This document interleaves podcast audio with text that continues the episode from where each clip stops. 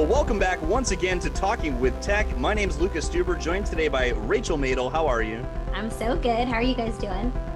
I'm fantastic. And Chris Bugaj, how are you? I'm here too. I'm great. Can't wait to talk about what we're going to talk about today. Yeah, this is an exciting one. So we always really enjoy doing these uh, roundtable discussions, and today we want to talk about early intervention. Um, and we just happen to have somebody on the line here who is a specialist in early intervention, right, Rachel?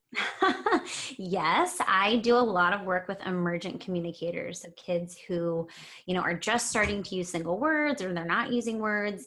Um, and it always lends itself to the question when do you start using AAC and right. how young is too young? And I get that question all the time. And it's a really interesting one. There was actually an article in the ASHA Leader a few months ago, and it was talking about using AAC for kids as early as 12 months. Which, you know, some speech therapists listening might be like, whoa, that's so young it's really cool that they're starting to do research and seeing how effective AAC can be. I have an anecdote to share of a family that I worked with, and the little boy was not talking, and he was about 14 months old. After a few weeks of trying to get him to imitate, you know, even just basic actions wasn't working. He was not approximating. He was having a really hard time imitating signs. It left me thinking, okay, now what? It felt like, whoa, this is so young to start using AAC, but at the same time, I can't in good faith keep trying to get kid to imitate approximations and signs if it's just not working. And so I introduced pictures with them and it was really effective. It really changed his ability to communicate his basic wants and needs. Tantrums lessened because he was able to communicate at a very basic level. But it kind of lends itself to the question when do you start using AAC? Hey, real real quick, Rachel, let me ask you, when you say early intervention, do you mean birth to two or birth to three? Because I think, at least in the States, that's different in different states. But what is it yeah. where you are? Well, you know what's interesting is that so I don't work with a ton of kids that are birth to three, but I work with a lot of kids who aren't talking, um, and sometimes they come to me at four or five. Um, so you know, technically, it's not an early intervention per se, but you know, when you're considering the kinds of skills that we're working on, you know, it's the same as I would be working on with sometimes a two year old. I hear exactly what you're saying, language development wise. Like how there's tons of kids that are uh, at, at that age range. Yeah, absolutely. And sometimes they're four or five years old, which is really unfortunate because it feels like so much time has been lost and so many supports could have been put in place so that we could have a very different child um, at four or five. And I think that just lends itself to supporting early intervention and AAC at a younger age.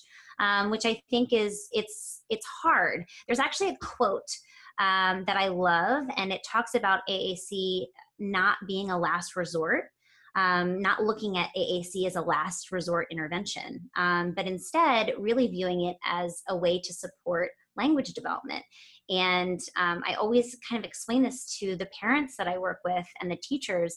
You know, just because we use AAC doesn't mean we're giving up on verbal uh, communication. Um, we're not giving up on the signs that these kids already are using. Um, it's really just a tool. It's a tool to kind of help facilitate language, help support expressive language and receptive language a lot of times. And there's no reason, in my eyes, to you know stunt expressive language development because a child's not able to communicate verbally. Um, and I think that's what happens. We kind of push so hard for verbal, and and then we get to a point where wow they're three and they're still not talking. I guess we should you know explore other options. When you know my thought process is you know don't wait that long. Um, don't wait until they're three or sometimes four years old to go to aac options whether that be low tech or high tech. You know we can start doing things so much sooner. Aac never hurts right? So i think that's what the research shows right? It never hurts. So another way to phrase that question would be is it ever too early to start AAC? If not, do it as early as possible. One question I wonder when you, when you talk about this, you know, 12 month intervention student, how do we define AAC? Are we talking about signing here? I mean, are we talking about any other modality? Well, you know, that's really interesting is because I know that the definitions are kind of unclear, right? Some people are like, oh, approximations can be considered AAC, um, which I don't agree with that sign language can be a very no tech AAC, if you will. personally, in my own experience, um, and we can kind of get into PECs and picture exchange and how we utilize those or don't utilize those and our thoughts on that. Um, but I think a really easy way is to just start incorporating more visual support. I think that that a lot of times can be so beneficial to kids as a quick and easy way to really understand how to get their needs met without having the requirement of an approximation that maybe a lot of people aren't understanding or a sign. A lot of times I work with kids and their signs are approximations of signs. You know, sign language isn't universal. Not everybody understands sign language. But then on top of it, you have kids who are approximating signs, which is even harder. It's like, oh, that's his version of eat. I'm like, okay, well, I'm happy you told me that, but I would have never known. So I think that using sign language and using just basic pictures is a really good place to start. Well, and that's I mean you, you hit on something that we we deal with with older age too, right? Using signs in this in the supermarket when you're lost isn't as universally comprehensible as necessarily having an AAC device that's going to, you know, provide comprehensible English output, you know, to the to that listener that may not have ever learned sign language. You know, I guess one of the questions I always have is like, say we're working on with a student that's just turned two, you know, has the classic uh, regression sort of profile that we would expect in ASD. Um, maybe had uh, a few basic words that um, you know now are sort of not being used as much and some approximated signs. So what do we do? Do we do we reinforce those signs and their ability to communicate with their family especially that this is you know an early intervention standpoint where they probably are interacting primarily with their family and try to use that to cascade symbolic knowledge you know for the next uh, little period of time? Or do we get started with symbolic uh, you know with, with picture exchange or with some sort of basic AAC and it's uh, it's obvious that we need to get started doing something but what? One thing that i like to look at when i'm considering a child who's signing is how consistent are they using those signs and are they actually intentional signs? Because what i see a lot is you know a child will do the sign for more and if they don't get the desired outcome they'll then sign eat and they'll go, mm. kind of go rapid fire go through all the signs that they know which is a potential indicator that they don't understand. So they don't actually have that symbolic knowledge that you know this more the sign for more is different than the sign for eat which is different than all done. Um, so that's a big indicator to me. If a child is using signs very consistently and accurately then I'm I'm I'm happy to kind of keep supporting that. But I think that it's really important to really piece out is it intentional and do they actually understand or they're just kind of they've memorized these these actions that they do that will eventually get them what they want um, because a lot of the kids i work with especially with autism they don't understand the differences between these signs so i don't think it's necessarily doing them justice to keep having them sign when they don't truly understand the difference. And that's where the visual support can come in. You can you can sign more show them that sign and then show them the icon for, for more and keep building out that visual support with photos or on a device. And i think you can compare them really nicely together. Perfect. I agree. Yeah, uh, I think it's kind of interesting because um, somehow that child that you described did learn the signs in some way, right? Uh, even if they don't have that symbolic representation for what each one means. And so that makes me question. I'll, I'll ask it right from the very beginning. Uh, where are we going with that? Where are we heading with sign? Are we can, are we going to have even more signs? Is that going to be the student's primary form of expression, or should we be moving to something else uh, as quickly as possible? And so at some point, you have to make that decision. Um, and so, if the question is, um, the question is how early is too early? And the answer is it's never too early. Then maybe you should be looking at it at a device as early as yeah two years. Why why not? Why what would be the possible reason not to do that? Yeah that's a good point. I'm trying to think of a potential reason not to do it. And we're also you know i think biased. We are on a podcast talking about aac all the time and how much we love it. So um, you know i think that the biggest roadblock potentially is that parents sometimes have a really hard time with adopting this idea that their child will be talking through a device. Especially in the beginning stages, it's hard. We introduce a device, parents kind of give up hope that spoken communication is going to come. Whereas I think when we introduce signs, it's kind of like we can use these signs while the words are coming. We kind of transition from verbal approximations aren't working, you know, we transition to signs. It's like, you know, we're just going to give them some signs so that we can have their needs be met while the words come. Then you introduce a device and and parents are like whoa i still want them to talk which just goes back to this myth that we we know is not true that we introduce a device and the child will stop talking or it will prevent spoken communication which we know research disproves.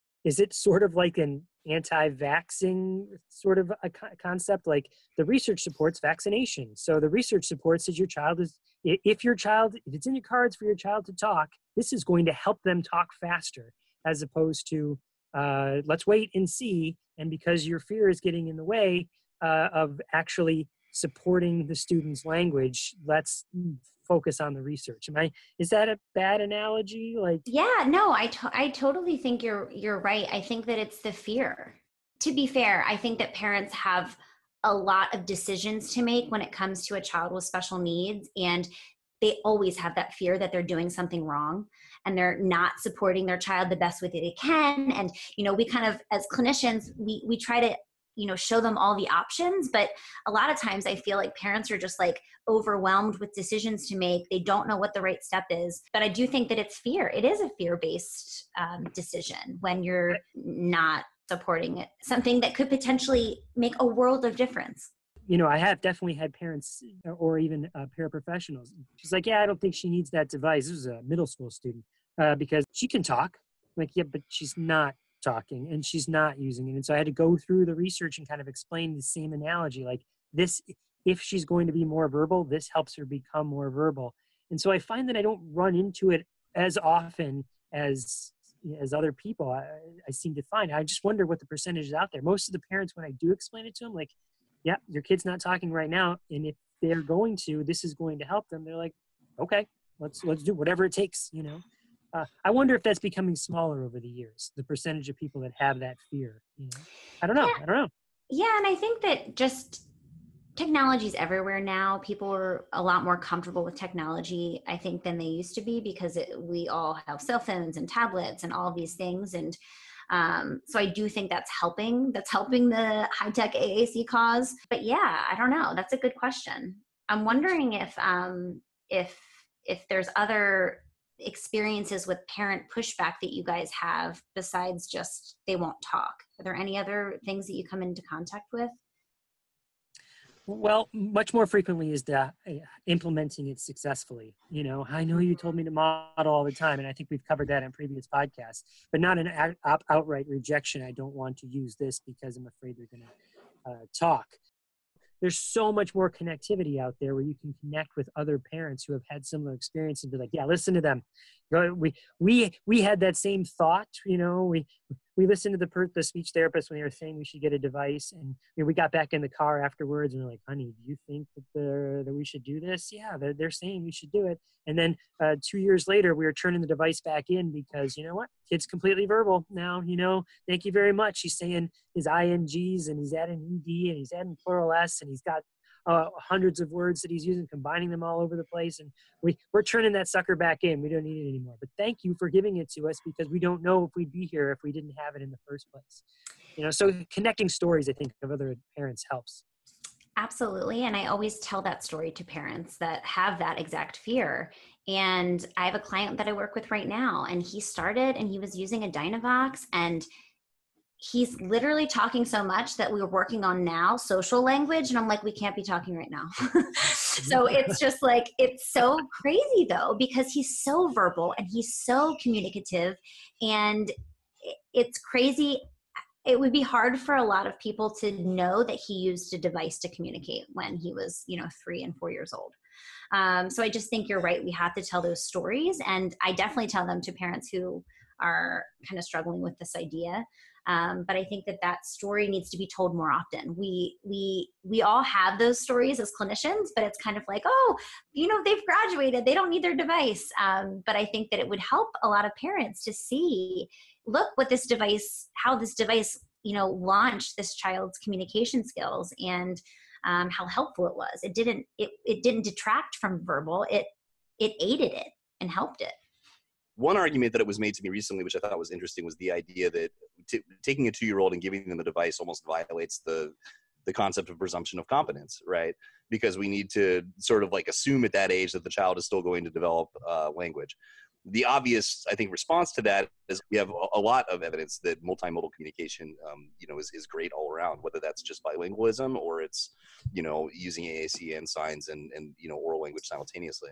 I think one thing that we need to to really hit home though is that we do want to honor all modalities, right? So if you want oral language to continue developing, then when there is input orally, that you honor it, right? That you respect that as um, you know as language just as much as the use of the device would be. Um, you know, one of the other complaints that I get is is concerns about screen time, right? Yeah, no, I get that a lot actually. I think because I'm in LA and everybody's all about screen time. But yeah, it's like, especially with those young kids. I mean, I go into households and they have a zero tolerance policy with screens. So kids aren't able to watch any shows, play any games at a very young age. That's definitely a concern of a lot of parents is we know screen time is not good for our kids. So why would we put a screen in front of them? I'm hoping to have a good friend of mine, Stacy Landenberg, I'm hoping to have her on the podcast because she knows everything about screen time and how it can affect speech and language development. It's really interesting because I feel very conflicted because I see, you know, how sometimes too much screen time absolutely can be detrimental to speech and language development, but I also specialize in technology. So, and I know how powerful these devices can be for children who don't have the ability to use spoken communication or aren't able to utilize sign language, I think that it's kind of a tough decision that we have to make. But if approximations aren't working, we have to do something else. And I think that's where low tech AAC can come in as a stepping stone. Once we see how effective a communication board can be or a picture exchange system, then it's like, okay, well, I can't possibly print, cut, and laminate all these pictures that your child could potentially want to say. So that's where technology comes in. We can easily add a button on a device. Um, and I think that's the sell that I typically do to parents um, and where low tech AAC is kind of invaluable for those parents that are like, no, no, no. Um, it's a really good stepping stone. So, so if you had to use that as a stepping stone, I would totally agree. Otherwise, I would go right to the device because how else do you model the ing? How else do you model the, the, the plural s? How else do you model ed you, you typically those things are not on your uh, communication board. So i can see it like strategically like okay these parents I've, I've pitched the device to them and they are not going for it. Okay then i'll take a step back. But otherwise i'd be trying to model on those uh, on that system because how do you put the little grains of sand in the sand timer for those uh, those morphological morphological structures also back on screen time for a second. I, think we say screen time but i really think there's two forms of screen time. There's active screen time and passive screen time. And what i mean by that is you know my daughter will sit and just watch netflix and you're just sitting and chilling and watching you know the, some little mermaid or something that is passive, which is I think is a totally different concern that when she's playing Minecraft and her she's actively engaging her brain to build things and solve problems, and maybe she's playing with somebody else, and when she's playing with somebody else, she's um, communicating with them, and so I, I think it's a real uh, problem that anytime we have a conversation about screen time, we just call it screen time when really there are two forms of it, and and and they should be maybe studied separately, you know putting a communication device is not just saying screen time it's this is active screen time and you're communicating you're doing it with somebody else you know mm-hmm. so the social it's a social part as, as well I have um, one kind of question to pose to you guys um, because I often get questions about PECS. And do you use PECS? And what about PECS? And do you go straight to a device? And one reason that I like PECS it, there's a few reasons that I'm not a, the biggest fan of PECS, but one reason I really like it is that it teaches initiation and it teaches that communication is, um, you know, reciprocal. And I think that you know we can we can start a child on a device, but you know they can be in a room by themselves hitting you know ipad ipad ipad all day long not understanding that somebody has to receive that message. Um, and so i do think one of the benefits of PECS is it teaches that initiation piece. You know you have to take a picture and you have to give it to somebody. Um, now i think we get stuck right? I don't want i don't want kids to get stuck in PECS because i don't think it's a robust system. Um, like you said chris the ing endings and all those morphological endings um, that's so important to start teaching at a really young age and start modeling. But i do think that initiation piece is is useful. So is there anything that you guys do to support that with you know going straight to a device? Well, I think if you have a device, it's still reciprocal, right? I mean, so uh, saying want and handing over a piece of paper that has want on it, or pressing want on a on a communication device and if the voice saying want is uh, it's it's the same sort of situation. If a student is sitting in a room pressing want, want, want, want, and nothing happens, that is also a learning experience. Geez, I'm pressing want and no one's here. Uh, I'm not getting what I want. You know? Mm-hmm. Yeah, you're right. You're not. Uh, it'd be just like that person ripping off the the card for want and throwing it across the room. You know. Right. So, well, how often do you hear typically developing children, you know, making noises and saying random things in other rooms? Uh, so. Yeah. You do allow those things? Absolutely. What about um, one of the other barriers that i hear about often which is just cost of, of low tech relative to high tech aac maybe that doesn't come up as much in la very true. Um, no but it's a very you know good consideration and i think that it's it's it's something that we can start right away. I think sometimes the AAC, the high tech AAC process, can sometimes be long and arduous, which we've talked about on other podcasts um, about how, you know, it doesn't necessarily need to be, but we're kind of really heavy a lot of times on the assessment piece and figuring out what system and what device and all these things. So, what I like about low tech is that I can bring it back the next session and I can start using it, you know, and it's cheap you don't have to worry about recommending you know an, an ipad and then you have to buy a $300 app. Because the worst thing in the world is to to recommend a high tech system have a family pay for it and then it's abandoned. You know i never want to see that. So i think it's kind of a nice stepping stone. I feel like i keep saying that. I keep circling back to the stepping stone with the low tech um, but it can be really uh, really useful i think to to warming up to the idea of high tech aac well, and I would just chime in too and say that it, it is it's becoming less expensive too. I mean, even with a you know a kid's Kindle or an Android tablet, I mean, we can it can get a, a quote unquote high tech device in the thirty or forty dollar range now. Um, just and I'm not saying that that's going to be a robust system to last forever, but it's something that uh, you know you can trial.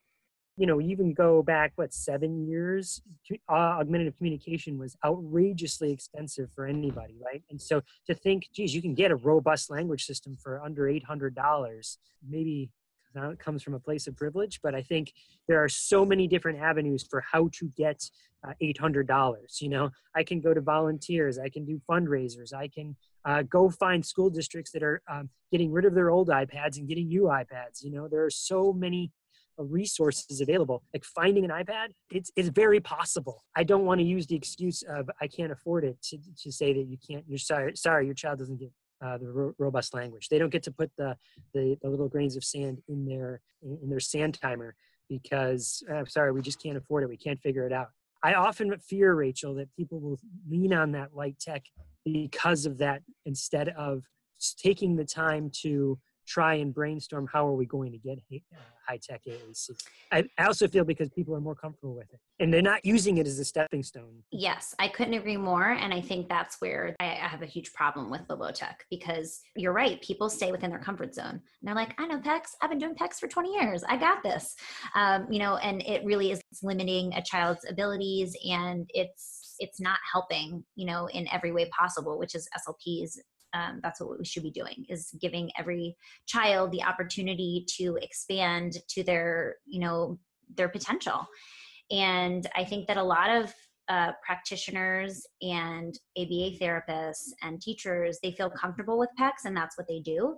Um, i just had a kid you know i've been seeing him for about six months. Uh, we started a system with him and he's not using it as consistently as school would like. And so they want to go back to PECS. And I was like, what? no, absolutely not. It just like, there's never a situation that I can think of where I would ever want to go back to PECS.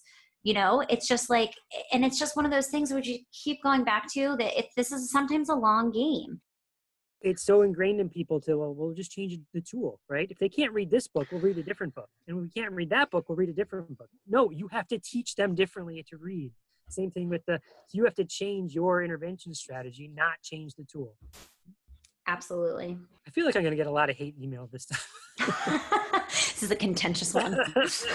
and the reason I have such kind of strong feelings about this is not because it's just my opinion, and that's what it's because I've read the research, and the research seems to suggest that the earlier we start with these sorts of interventions, the the better off students will do. So, what's that one from Romski? Early intervention in AAC, what a difference 30 years makes, right? And then there was um, that ASHA leader article, AAC with Energy, from Beth Davidoff. And so they point to this idea that we need to start as early as possible.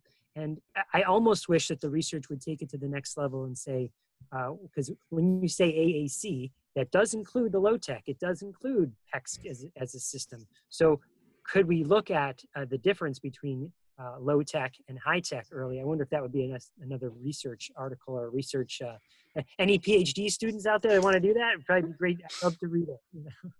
Yeah.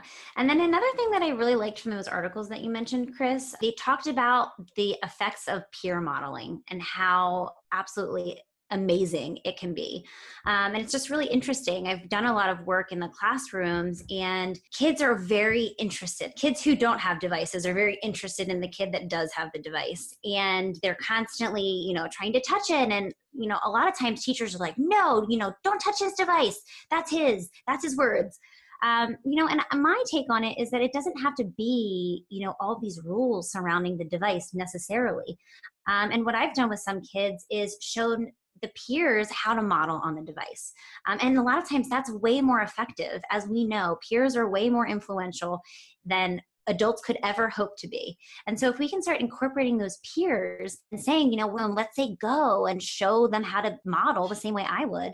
Um, first of all, it's less work on the paraprofessionals and the teachers, um, but it's also more effective because then we have that peer engagement. And I, I think that's such a such a great thing. Yeah, absolutely. I think we even had some episodes about that, right? The whole Eric Enger episode about where uh, you just provide a system for students and now all the students are, are having it and then everyone else in the environment begins to use it even more including the, the paraprofessionals. So you got the peers the paraprofessionals the teachers everyone using it. And you know i think we've even shared stories where uh, let's take a kindergarten classroom the teacher just uses the system to teach the reading you know, because they're the, this, the big overlap between the sight words and uh, early reading words with uh, core vocabulary.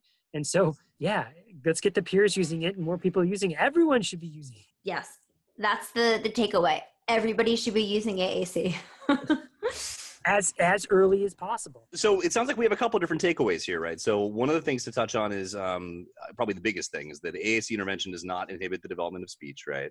That it can facilitate all these other things through multimodal uh, communication, and um, so for that reason, there's really no reason not to get started, right? I mean, if it is a two-year-old, like yeah, there might be considerations about low tech versus high tech or what that might look like, but there's no harm in facilitating augmented communication as early as possible.